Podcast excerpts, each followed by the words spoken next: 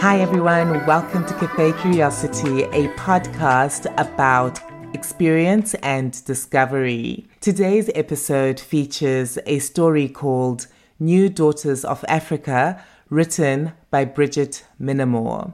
As the child of migrants, this story spoke to me so much because of how much we lose when we move in this way, but also how much we gain. I cannot deny that my life has been enriched in so many ways by having had the opportunity to move from one country to another, and back again. I hope that within this, you get the nuances of the crisis of identity, of trying to fit in, of finding yourself and finding that perhaps there are many versions of yourself that can exist within a life and also at a point in time based on where you are and what's happening.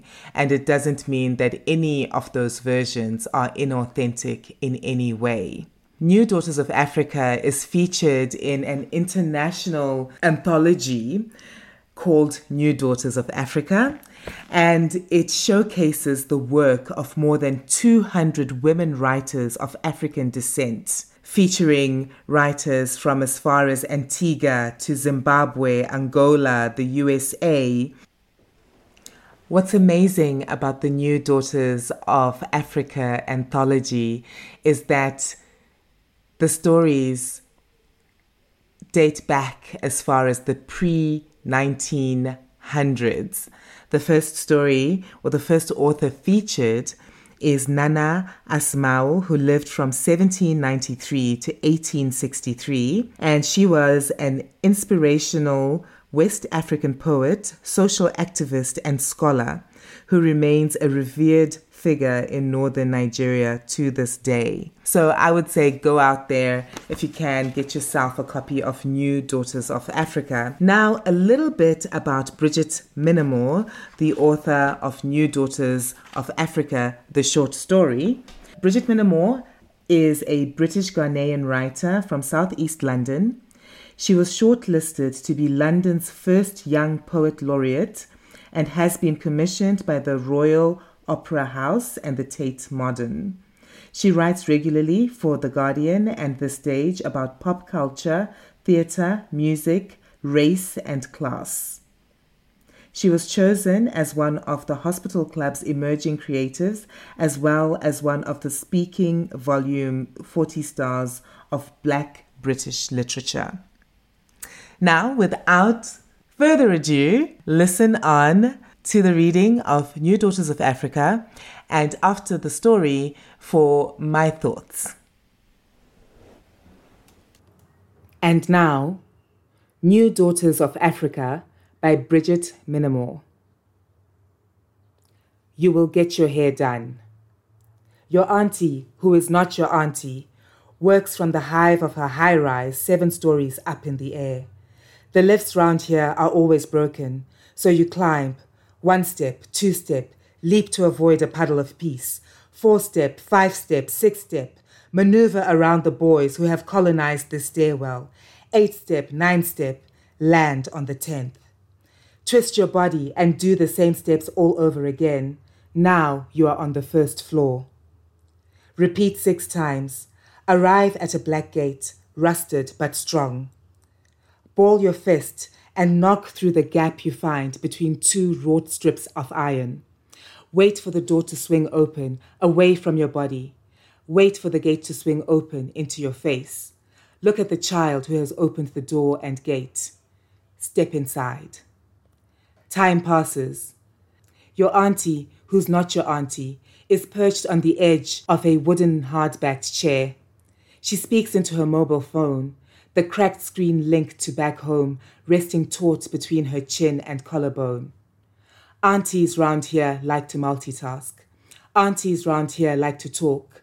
She speaks a language you only half understand, or she speaks a language you don't understand at all, or she speaks a pidgin hybrid that you understand more the more you listen to it. Her mouth is wide, her voice is wider. The sound of her speaking to someone who is not you fills the room. Ricochets off the high life she plays on a loop from a weathered stereo, bounces around and settles a little too loudly inside your ears.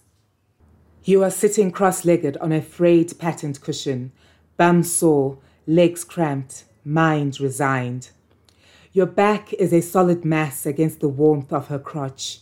You and this woman have become so close you are now the same person, perhaps, both machine and its end product. Your neck rests taut between her knees, your head periodically pulled from side to side as she braids each weft of hair. Right hand thumb and middle finger slip the strands together. Index hooks underneath. Wrist turns and pulls the hair under, never over. Left hand and left fingers join in to mirror these movements. And now she has begun.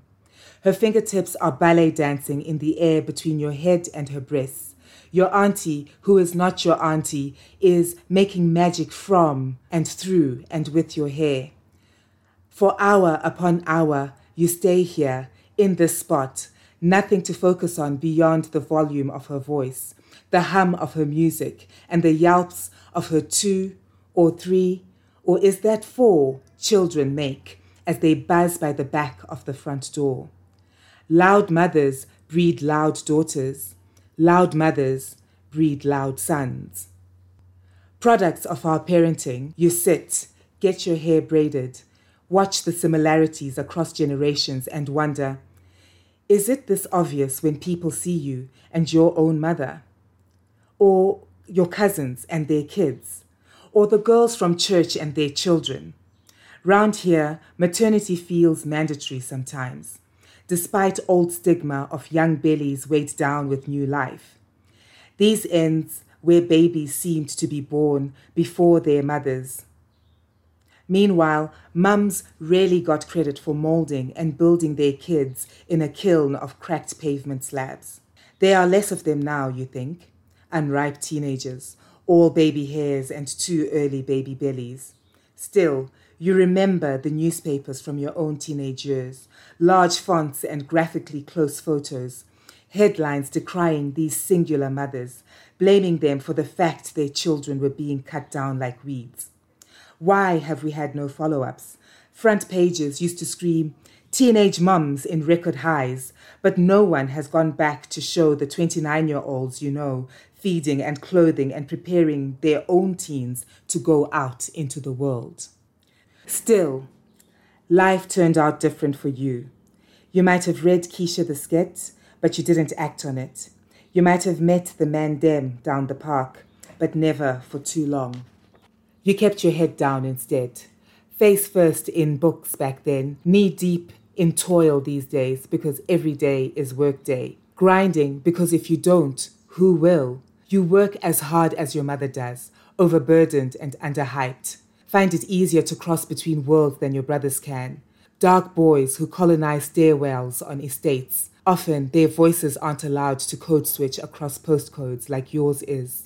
Their voices could be wrought against silver, but they'd still fall on ears too beeswaxed to hear.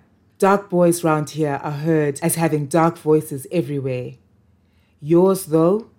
Yours is tempered by your gender. You are allowed to have a posh voice and a road voice, and you are not sure which voice is yours. You have chipped away at your voice for so long, you have forgotten what you actually sound like. There are many of you. Black girls the wrong side of a line made of brown paper bags. Parents low-income but hard-working.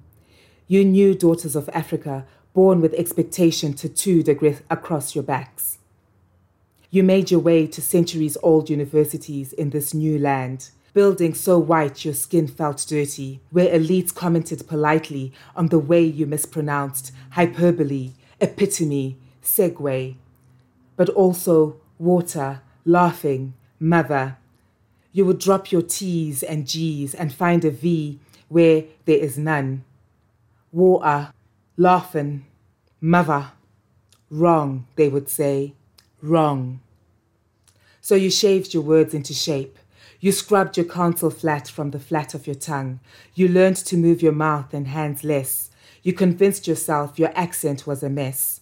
So you point blank banished, blatantly. And yeah, but years of being told you sounded white or stush or posh. But now you are road. Now you are you. Posh voiced, bouncing between dialects depending upon who you are speaking to. You talk to people and you want to cry sometimes because you cannot tell if this is what you're supposed to sound like, if this is your real voice. Now you have forgotten your first language, not the one your parents speak or the pidgin hybrid that you understand more the more you listen to it.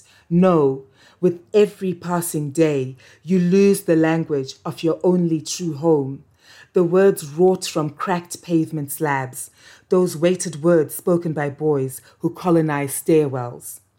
Now you know how to speak properly.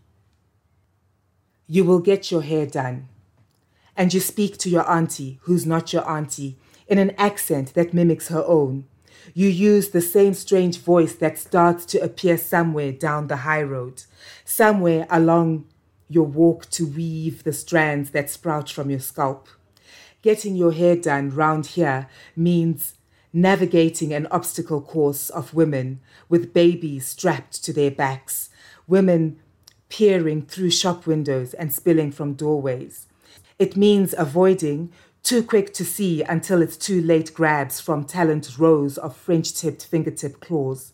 It means ignoring the hissing meant to catch your attention. Can I do your hair? Sometimes along this walk somewhere inside your, no, I'm all right, I've got someone already, repeated response. Your voice changes. An accent appears. It is involuntary subconscious, and it happens every time you speak to an African elder. You arrive at your auntie, who's not your auntie's high-rise front door, to get your hair done. This voice, your voice for today, is fully formed now, a voice wrought against the paving stones that surround this block. The lifts round here are always broken, so you climb 7 stories up in the air, sweat pooling at the base of your silk scarf-covered neck with each step. You have always had to work hard to make your hair work. 1 step, 2 step, leap to avoid a puddle of piss. 4 step, 5 step, 6 step, maneuver around a group of boys who look to so many like men. The stairwell they have colonized smells like weed and opportunity because these boys are always working. You glance over them, a murder of navy and black, a shoal of Nike tracksuits and side bags. These flightless birds, these fish still swimming out of water. You wonder how hard it must have been for them to grow here, to sprout from the cracks in the paving slabs. You breathe in, breathe in, breathe. Let the grimy Afrobeat trap drill rap beats that seep from their cracked screens fill the bottom of your lungs. What does it mean that the music they are making now sounds like what you were raised on? Or sounds like what their parents escaped from. Back home, drum beats versus artillery fire.